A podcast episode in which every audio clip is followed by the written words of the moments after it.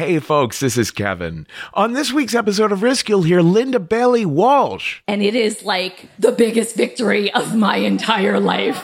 Like I'm literally just standing there holding my phone in the air, like the greatest accomplishment of my entire life. That and more. But first, have you thought what a great gift it is to purchase storytelling training for a friend or a loved one? There's our video courses at thestorystudio.org that the recipient can take at their own pace, in their own time, or there's our one on one coaching with any of our instructors, the same folks who coach the storytellers for the podcast, including myself. Listen, if you have any questions about any of that, you can just email me directly at kevin at risk show.com and let's figure out how you can give the gift of storytelling training this holiday season because it's such a joy. We'll be right back. Is your child struggling with a specific subject or need help with homework? Are they asking questions that you're not sure you can fully answer? IXL Learning is an online learning program for kids. It covers math, language arts, science, and social studies. IXL is designed. This program will improve your kids' grades. Studies done in almost every state in the country. The kids who had IXL are consistently doing better. Powered by advanced algorithms, IXL gives the right help to each kid no matter the age or personality. And it doesn't have to eat up all your time. One subscription gets you everything for all the kids in your home, pre K to 12th grade. So don't miss out. One in four students in the U.S. are learning with IXL. IXL is used in 95 of the top 100 school districts in the U.S. Make an impact on your child's learning. Get IXL now. And listeners can get an exclusive 20% off IXL membership when they sign up today at IXL.com/audio. Visit IXL.com/audio to get the most effective learning program out there at the best price. When you need mealtime inspiration, it's worth shopping Kroger, where you'll find over 30,000 mouth-watering choices that excite your inner foodie. And no matter what tasty choice you make, you'll enjoy our everyday low prices, plus extra ways to save, like digital coupons worth over $600 each week. You can also save up to $1 off per gallon at the pump with fuel points. More savings and more inspiring flavors make shopping Kroger worth it every time. Kroger, fresh for everyone. Fuel restrictions apply. All right. Now here's the show.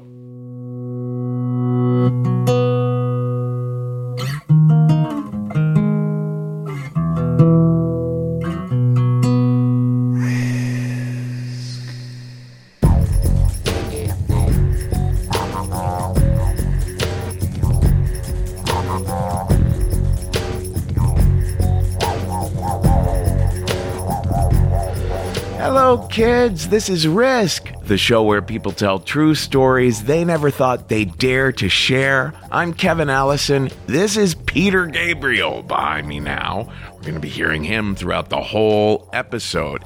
And it is an episode we're calling Reclaiming Stories about getting back in touch with your own self worth when you might have lost sight of it for a while. I know a lot about that. We're going to start with a story that Linda Bailey Walsh recently shared at the Risk Live show at the Hotel Cafe. Now you can find her at Linda Walsh on Instagram. And here's the thing I myself was just visiting LA. So just a few days ago, I was at the Hotel Cafe in LA co hosting a Risk show with David Crabb. And it's a delightful space. It's the perfect place for an intimate evening of amazing stories. And lo and behold, Linda was in the audience that night. so we finally met face to face. And I said, Holy shit, I'm just about to put a story of yours on the podcast. And she was just as delightful to chat with as she is in this story. So here she is now, Linda Bailey Walsh, with a story we call Lost and Found.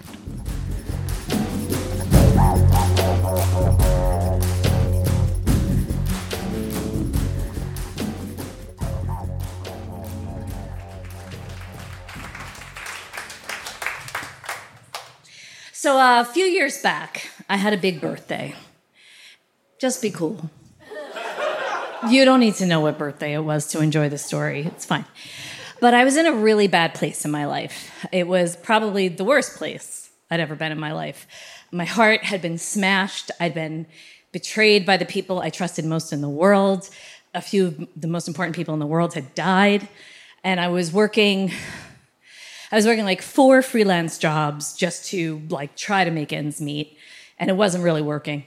Everything creative was just gone. I didn't even recognize myself because it was just all about survival.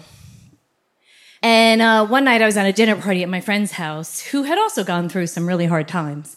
And um, he mentioned to me that he had gone away to a writers and artists retreat in the south of France and he just kind of recovered there and worked. And I just said, and I meant it. I said, that sounds like heaven on earth, and you deserve it. And he looked at me and he said, You deserve it. And something about just that kindness, just that moment of someone you love looking at you, it just broke me. And I said things that I hadn't said out loud to anyone which was that I knew I was loved, but I felt like I was a crushing disappointment to everyone I knew. And again, I knew people cared for me, but I really didn't think anyone believed in me anymore. I thought that the people who loved me just pitied me. And I really ruined that dinner party. and then about two months later, the actual birthday came up.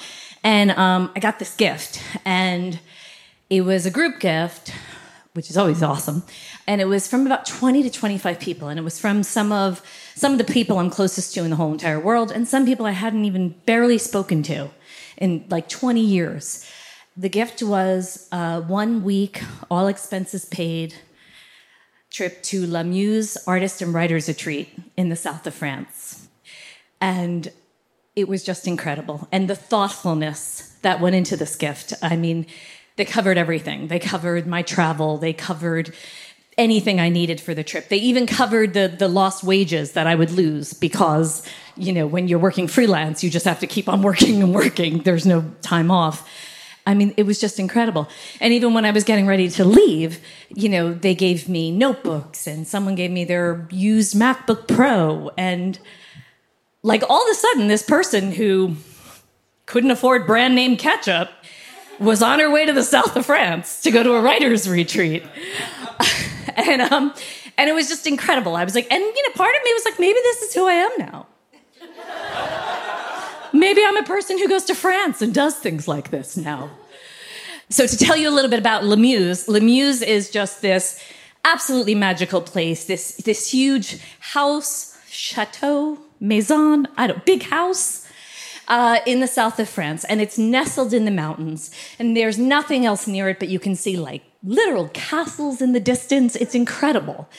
And we had to go grocery shopping. One of the things they told us was like, we're going to have to stop at a grocery. We'll pick you up at the train station, and we have to go to the grocery store because there's nothing once you get there.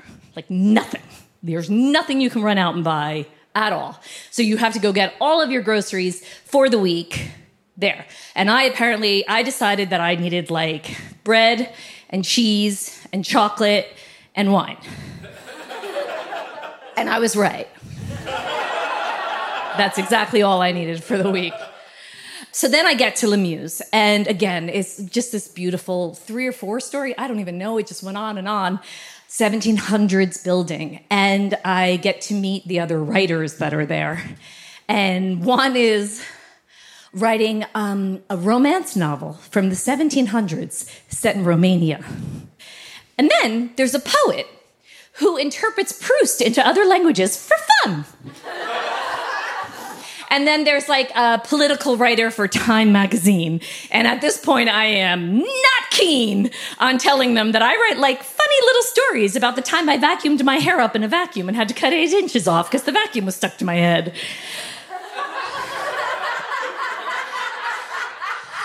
So I said, um, I write memoir and short stories. These could be true. But I was uh, really and truly extremely intimidated. And uh, after we all met, we decided that, you know, you worked on your own most of the time, but we decided that we were going to get together at the end of the week and we were going to read some of our work to each other. So to give you an idea of like how much of a fish out of water I was, I'm in my room one night and it's beautiful. You know, there's like lavender everywhere. It's, you know, incredible. Like I heard nothing the entire time I was there. I never heard a cell phone ring. I never heard an alarm clock. I woke up with the roosters. But so one night I decided to take a shower and I'm in the shower and I look up and on the curtain rod is the biggest spider that I have ever seen in my entire life and hope to ever see in my entire life. Like literally it's it's wrapped around the curtain rod and it's the body of it is like a golf ball. Like it's nuts. So I just get out of the shower very carefully and I wrap myself in a robe and I'm running through the halls of this 1700s building like some like outtake from Dangerous Liaisons. I'm just like a crazy person. My hair is wet and I'm running around and banging on doors and begging for help. And the time writer comes out and I explain to him, you know, there's a tarantula in my room and he's going to come help me. And everyone's like coming out of their rooms at the same time. And another writer comes out and I explain about the spider and she says, well, we're not going to kill it. And I'm like, we're not, we're not, we're not, we're not going to kill it. We're not going no, we're not, we're not going to kill it. And then the poet comes running out of her room and I tell her what's happening, this giant spider, and she goes, I have the perfect poem and she runs in her room to get the book. And she comes back out, and before I even knew what was happening, and I just said, Can it wait? So we go and we get the spider, and the time writer puts it like under glass on a plate, and now we're going down like three flights of stairs in this a bazillion year old house. And we let the spider go, he's free. And the poet is like,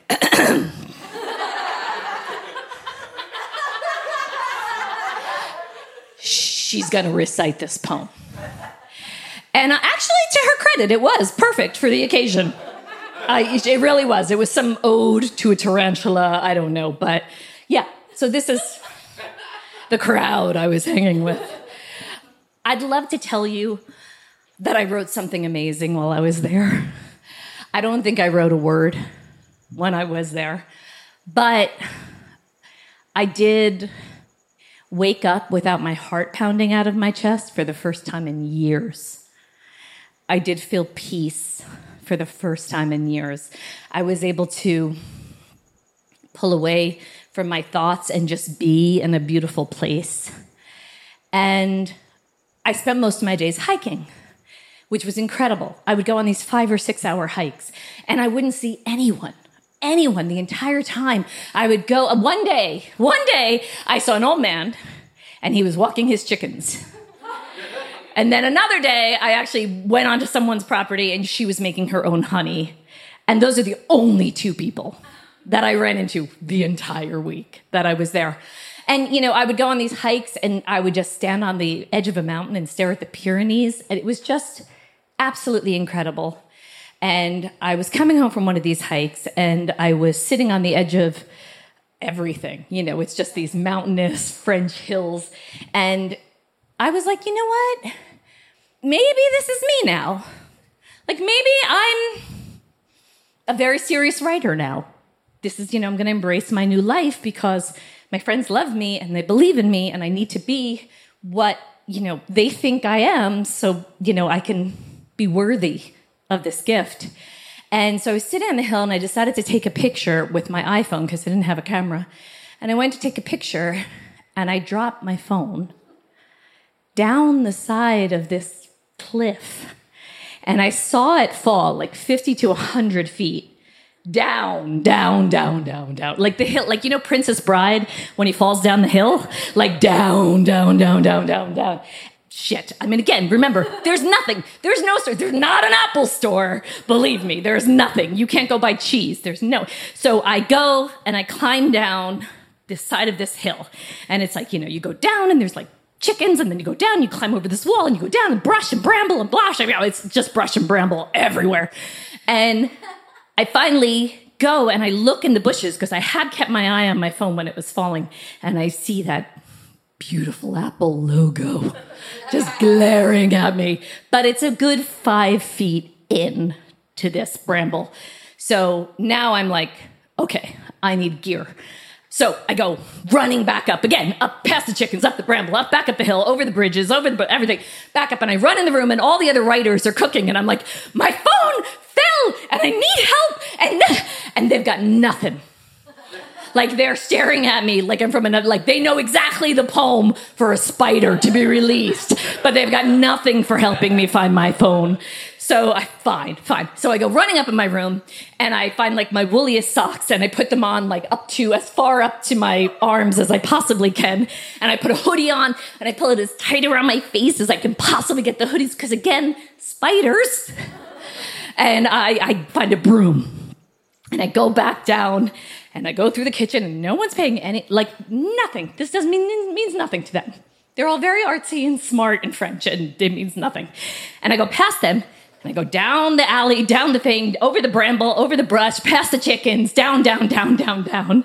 And I am able to reach down and actually, through prodding and sweeping, I pull my phone out. And it is like the biggest victory of my entire life. Like I'm literally just standing there holding my phone in the air, like the greatest accomplishment of my entire life. And basically, I just feel the earth open up beneath me. But it really did. I fell in a bog. a literal bog. I looked up the definition of a bog. It's when the earth opens up and you can fall in it, and that's what happened. And I was down to my waist in a bog. And my right leg was kind of caught on something, left leg, she was all the way in up to the hip. And I'm still holding the phone because I am not letting go of my iPhone and there's no one there to help me, you know. So I literally pull myself out of a bog. and I, I've got my phone, socks on my hands, hoodie around my face, and I'm delighted. Because this is me. This is me. The person who falls in a bog and pulls herself out while holding herself on one hand is Linda Bailey Walsh to a T.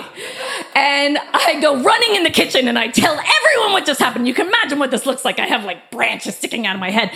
And they just go, oh, okay. Well, we're doing our readings in 20 minutes. okay. So I go upstairs and I change and um, we go down and everyone reads a piece of their material. And I'm not scared. I I feel like I know who I am. And I read one of my silly, sentimental, goofy pieces. And the reaction was incredible. Never in a million years would have I anticipa- anticipated people standing and clapping and crying and just it was incredibly validating to me. And the things they said to me, they were like, I could never talk about my feelings like that. I could never do things you don't realize that you do that other people can't do. I also cannot write for Time magazine, no matter how much I think I can. But it was a great feeling. And in that moment, I realized that my friends didn't send me to this incredible place because they wanted to change me or they wanted me to change myself and become something else. They sent me to this place because they wanted me to remember who I was.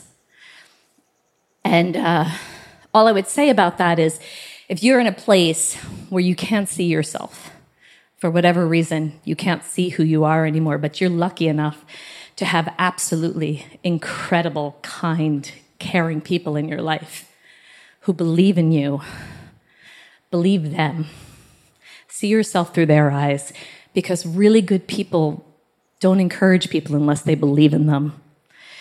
And it might help you pull yourself out of a bog. Thank you.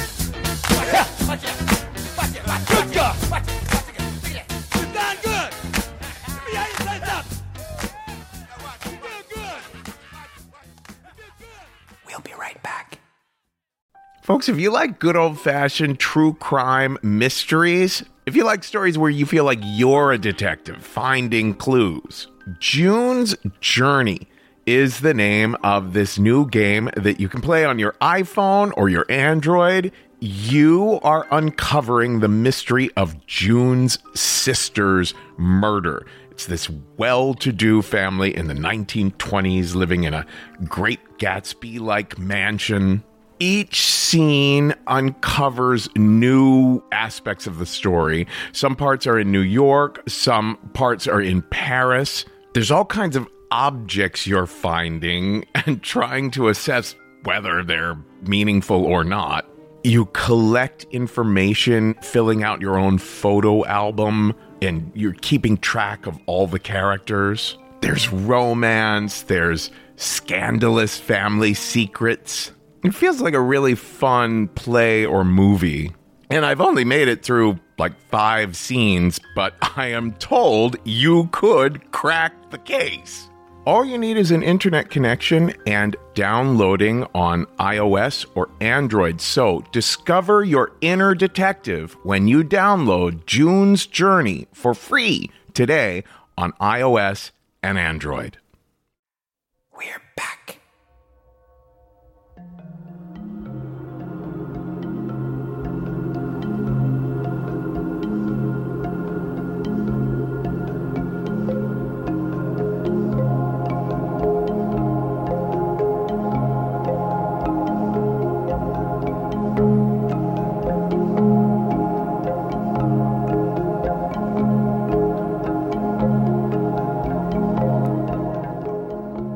This is Risk. This is Peter Gabriel behind me again, and we just heard a little interstitial by Hope Brush, Get Up Out of That Bog, based on the song Get Up Off of That Thing by the Godfather of Soul.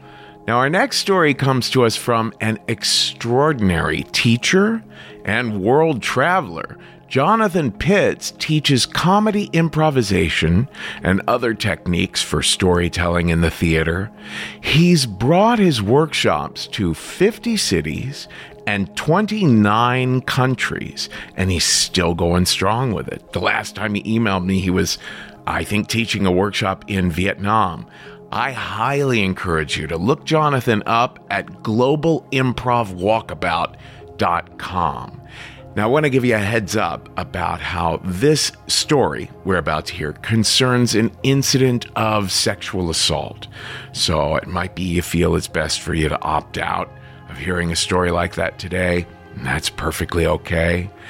I felt like the audience at Lincoln Hall, where this story was recorded at a Risk Live show in Chicago last summer, they seemed especially moved by this journey Jonathan took us on. So, without further ado, here is Jonathan Pitts now with the story we call Two Hours.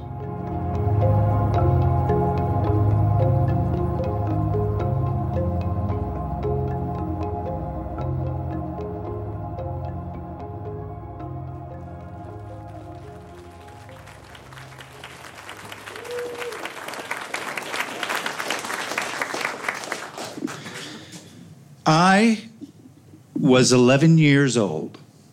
It was 1970. Change had come to a large segment of America, but it did not come to my suburb of Oak Park, Illinois. Oak Park, Illinois now has a reputation of being this amazing bastion of liberality, but it wasn't that then. Back then, it was a place of conformity.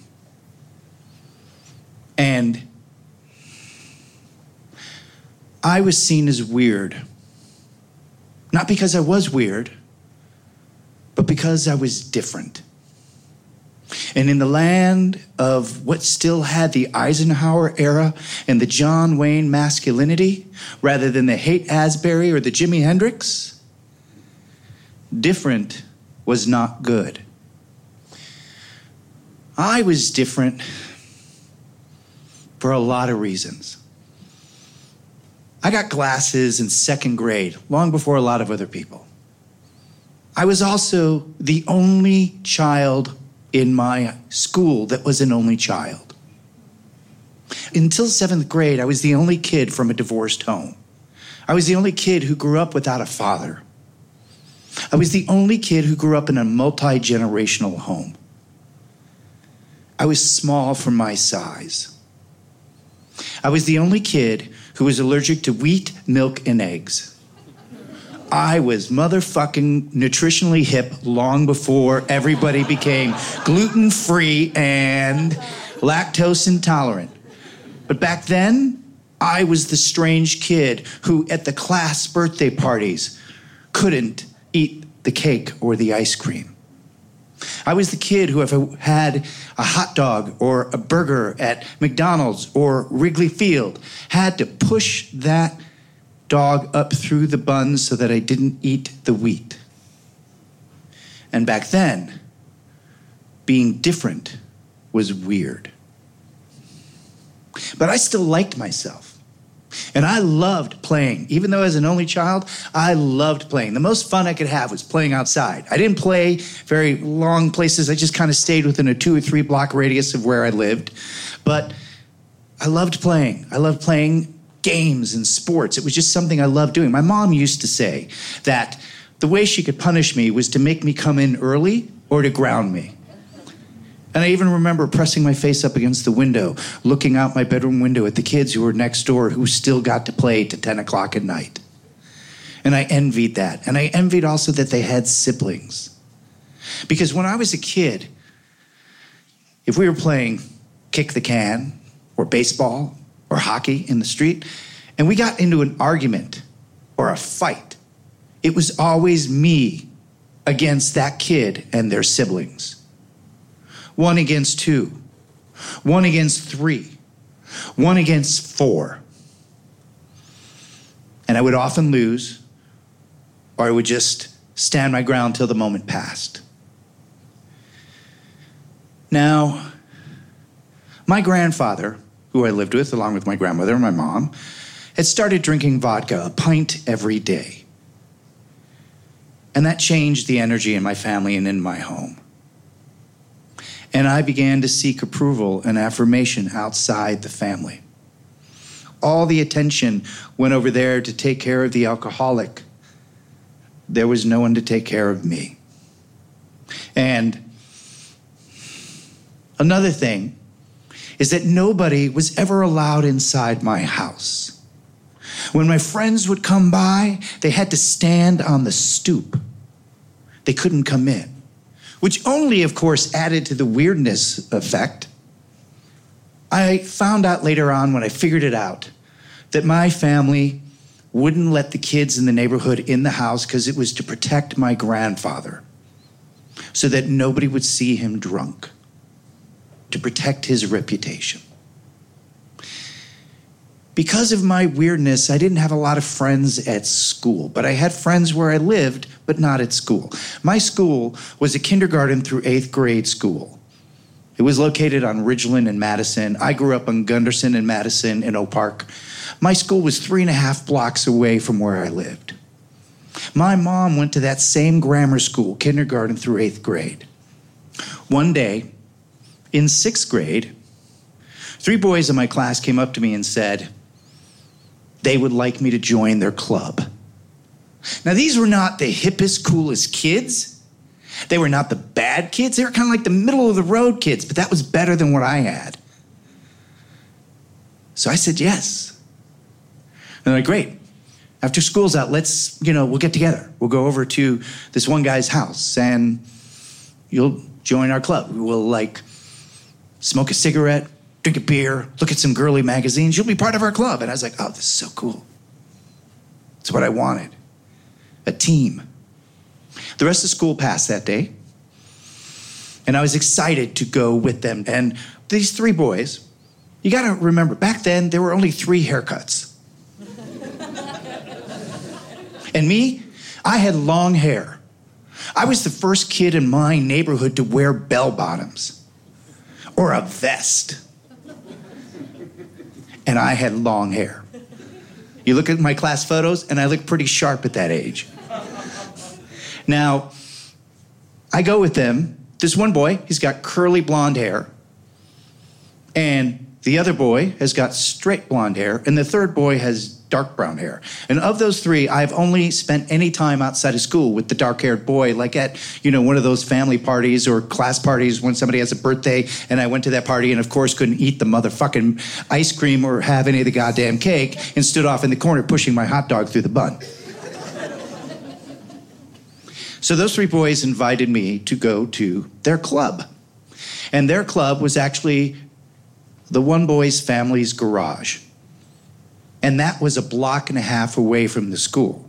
So I lived three and a half blocks from the school, and this garage and this family home is a block and a half away from school. That's how small the world was. And I'm excited. Like, there's gonna be beer, there's going to be cigarettes, there's going to be girly magazines. So I'm like, okay, let's do this. And like, well, we're going to do it, but we want you to, we're, we're going to go on top the garage because that's where we keep our club. And this garage was like a standard suburban American garage, and it had a wood picket fence running alongside, and each one of those edges were sharp. And the parts behind it where you could climb up was on the other side, as opposed to the side that was facing me. So when I climbed up, remember, I was small. I needed the help of the kid who was already up there. And he pulled me up, and it was so dangerous feeling because I'm on the side of this picket fence, just on this one part, and the rest of the picket fence, I fall, I'm gonna get hurt, I'll break something, I'll cut. And I reach his hand, and they pull me up to the garage roof. Okay, where's the cigarette? Where's the beer? Where's the girly magazine? And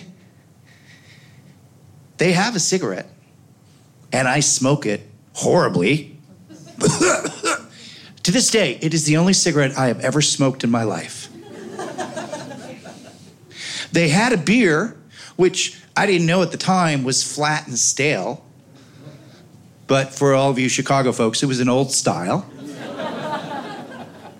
And I had that, and it tasted like crap. And I'm like, oh, man, the cigarettes is not good, and this beer is not good, but I'm almost in the club. Where are the girly magazines? I look at the girly magazines, I'm in. And they're like, well, there's something else we want you to do. I'm like, "Uh, all right, what is it? They're like, we want you to kiss our penises. And I knew that I didn't want to do that. But I also really wanted to be part of this club. So I just kind of delayed. I was like, "Mm, well, no, I don't want to do that. But but hey, guys, where's the girly magazine? What's going on? Can we can we do that? And after a while, they're like, talked about other things, then time passed, and I'm still up on the roof, and then they're like, nah, we really want you to kiss our penises. And uh, again, I'm delaying, I'm keeping quiet. I said once already, no, I don't want to do that. I'm just hoping they'll get this idea out of their minds and stop talking about it, move on. Let's look at the girly magazines. Everything will be fine. I'll be in the club. And we just sat up there for a while. And one of the things I was remember thinking when I was up there was, can I get off this roof? And I looked at it. And I knew it was too difficult for me to get off. If I jumped off at my size, I was going to break my legs. And as difficult as it was getting up on there and needing someone else's help, there is no way I can John Wayne this down. I can't. So I'm stuck on the roof with these three guys. Probably another time they're like, you know, uh, uh, time passed. They're like, really, you know, it's not that hard. Just kiss our penises, you'll be in the club. By the way, this club did not have a name. And I held out and I said no, and I didn't do it. And they got bored. And they're like, all right, let's go downstairs. We all get off the garage one by one, and indeed, I needed their help to get down off that garage. Going on that wobbly leg on the wood picket fence. And even then, I have to let go of the fence and land. And we're all sort of in the backyard. And the brown haired boy, he's bored, so he's like, I'm gonna go home. And he left. And the curly haired boy went and got his older brother. And his older brother showed up. He was an eighth grader. And I don't know if you remember, but the difference between sixth grade and eighth grade was a lot. So he was taller than me, he was bigger than me, he was an eighth grader. So at that point, he was authority. I was going to tell him what was going on. He would understand and not have anything happen. I wouldn't have to kiss their penises. I'd be in the club. We'd look at girly magazines. I could go home. And so he said, Let's go in the garage. And I go in the garage. And it's just him and me in the garage. And he's like, What's going on? Tell me what's happening. And I do. And now this garage is like a standard suburban Chicago garage. There's no car in it, there's some tools on the walls, but otherwise, it's just empty space. And him and me. And I'm standing about an arm length away from him. Except for I'm looking up to him because he's bigger than me, and I say, They want me to do this. They want me to kiss their penises, and I don't want to. And he looked at me and he pulled out a knife and he opened it and he said, You are going to do this. And you're going to start with me. I felt so trapped. In that empty garage, there was nowhere to run. And if I tried to run, he was bigger than me. He would be faster than me. Now, it was a Boy Scout knife, but it didn't matter because it was still long enough that he could have killed me with it. I didn't know what else to do. So I gave in. I got down on my knees. He opened up his pants, and there was his penis. I put my mouth around it, but I opened my mouth as wide as I possibly could because I didn't want my lips, I didn't want my teeth, I didn't want my tongue to touch his penis. But it still did. This went on for about 30 seconds, a minute, who knows? I had no sense of time at that moment. And then he stopped. And he went out and he got the other two boys. And they came in. And he said, Now do them. I got down on my knees again. And I opened up my mouth as wide as I could to try to not touch any of their penises. And again, for whatever length of time it was that I do not remember. And then after a period of time, it just stopped. Nobody seemed happy. Nobody seemed satisfied. I knew at that point there are no girly pictures. And we walk outside the garage. And the blond boy with the straight hair, he leaves, whereas the two brothers go inside their home. And I walk home. The one and a half block to the school, the three and a half blocks to my home. And I remember thinking, somebody should have told me that this could happen. That was a Friday. So when I went back to school on Monday, I was walking through the halls when somebody called me a nickname. It was a nickname that I had never heard before, and I didn't even know what it meant. And then over the course of the day, a couple other people called me by that same nickname. And I did what you do when you don't know what's going on. You just kind of smile and go, and the nickname stayed for a while. Like a week passed, and I was being called this in the classroom, I was being called it in the hallways, and I didn't know what the word meant. So I asked this one girl who was always nice. She was a very nice girl. And I went up to her and I said, Everybody is calling me this nickname. Do you know what it is? And she told me, It's BJ for blowjob. And she got so embarrassed, her cheeks turned pink, and she walked away, and I just stood there. And I wanted to die. Now, over the next two and a half years going to that school, that nickname followed me around. But that wasn't the worst. One day, when I was either walking to school or walking home from school, there was a uh, car dealership that was on the corner of Gunderson and Madison. And that car dealership had a window that had been broken out, so there was that wood pane that had gone up there. And either going to school or coming back to school, I'm walking, and then I notice spray painted in green spray paint, a circle, and inside that circle are the words John Pitts is a fag.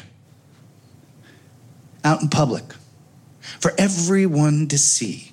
All the cars going by on busy Madison Avenue, anybody walking to school, anybody walking home, there it is. Like Hester Prynne's scarlet letter John Pitts is a fag. Which back in 1970 was the worst thing you could call a boy. Now, you're probably wondering, why didn't you tell someone? As I walked home when it first happened, uh, the, the rape first happened, I thought to myself, who can I tell? I thought about telling my mom, but I thought, she's a girl. What does she know of these things? Remember, I was 11. Pre Phil Donahue, pre Oprah Winfrey, pre from all this information that was kept hidden that was finally spoken. I thought about telling my dad, but I only saw him one day a year. What's there to tell?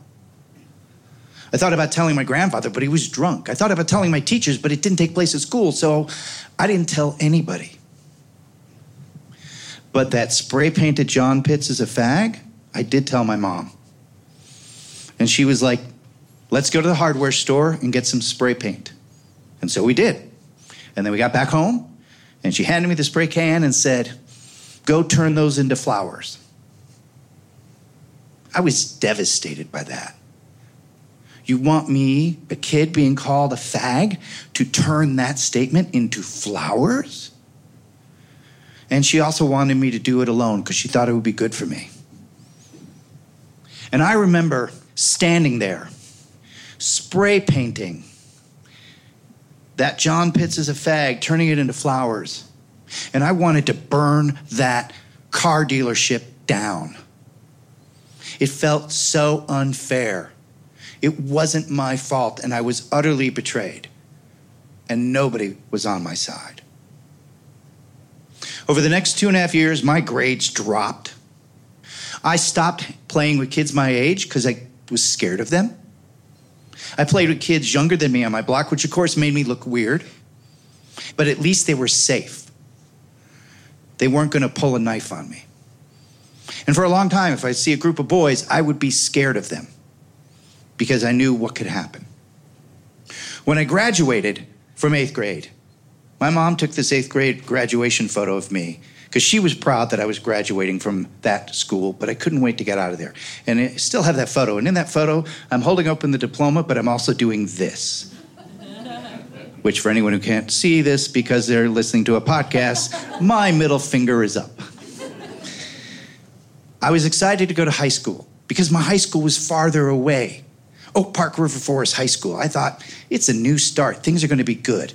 Uh, I went as a freshman. I joined the soccer team because I thought it would be fun to play soccer. Being little, there weren't a lot of sports that I could play, but I played soccer and I made a couple friends on the soccer team. One guy that I would talk to on the bus. We didn't hang out afterwards, but we would like talk on the bus and then have practice and you know some other people that I liked, and it felt pretty good. And then one day when I was on the bus, he leaned into me and he went, Hey, BJ. And I knew it had followed me. That day, during practice, I spent the whole practice figuring out how to get the fuck off that team. So I invented an accident. I invented an accident and told my mom that I got hurt at soccer, and I told my soccer coach that I got hurt on the bicycle. I wasn't going to do soccer players. I don't think the coach cared. But I quit and I was off. And I just kept my head low that whole freshman year. My sophomore year, I joined the wrestling team, thinking because it's something I can do size wise, and that wrestling's tough, that, you know, It'd be a macho thing to do that nobody would think that I was gay, having no idea of the homoerotic understandings of wrestling. So I joined the wrestling team. And for like three years, I was a horrible, terrible wrestler.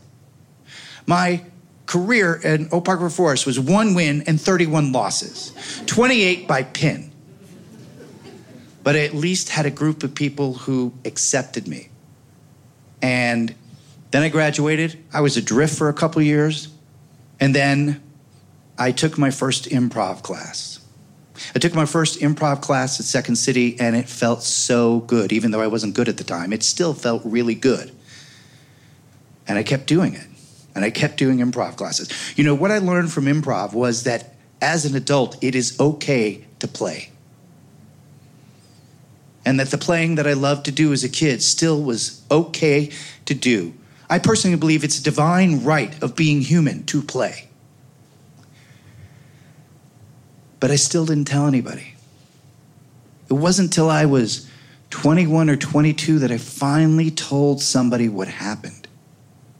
And as painful as the incident was, as painful as those years were, the 11 years of silence created their own trauma that was like interest rates adding on worse and worse. I didn't go to my first therapist session until I was 28. And then for about two years, I stopped performing, I stopped doing anything. I just spent those two years working hard on therapy. I had one therapist, I said to my therapist, well, why do I got to keep coming to this? You know, it only happened once. And she said, if you were only shot once, would you go to the emergency room? I said, good point. And I kept going. Through therapy and recovery, there's 12 step groups for Survivors Anonymous, and I would go to those as well as Adult of Alcoholics and Al Anon. Through therapy and recovery, I learned it's okay to live, it's okay to be alive. And the part of me that wanted to be dead no longer wanted that. Now, years later, I was uh, talking with one of my favorite improv teachers. He was also from Oak Park, Illinois, so he kind of got what I was talking about with Oak Park back then. And as we were talking, he said, How long did that take that afternoon? Because I told him everything that happened. He said, How long did it take that afternoon? And I said, About two hours. And he went, Funny how two hours can change your life forever. Thank you.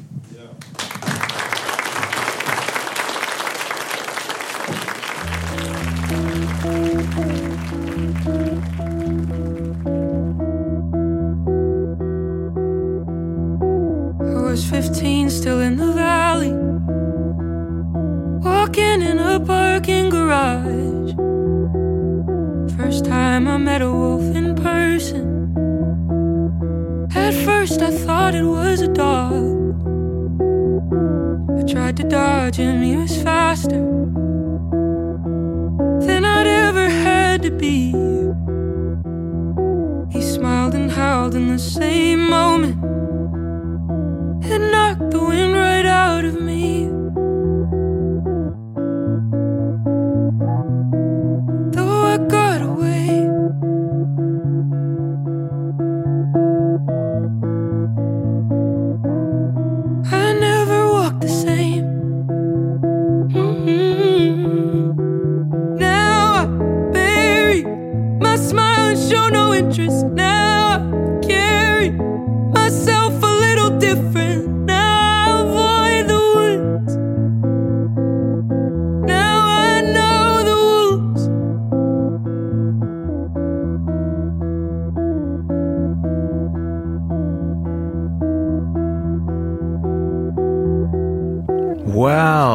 Is almost all of this week's episode, folks. This is Jensen McRae behind me now. And we just heard from Jonathan Pitts. And Jonathan thought it might be nice if we shared that there are a lot of places to go for support in the way that he did, such as Sexual Assault Survivors Anonymous, which can be found at sasaworldwide.org. And don't forget to look up globalimprovwalkabout.com, where Jonathan teaches folks all around the world the creative outlet of improv. I would recommend it to anyone. And Jonathan's story was edited by Hope Brush. We'll be right back. We're back. Folks, many of you ask if we have any merch other than the Risk book, which, by the way, you can find wherever books are sold. But if all else fails, they definitely have the Risk book at Amazon, which has nearly 438 five star reviews. But we also have the super cute Kevin Allison pin, as well as Risk shirts, mugs, hats, phone cases, tote bags. All of that is at risk-show.com slash shop. So go check it out. Folks, today is the day. Take a risk. Now I bury my smile and show no interest. Now I carry myself a little different.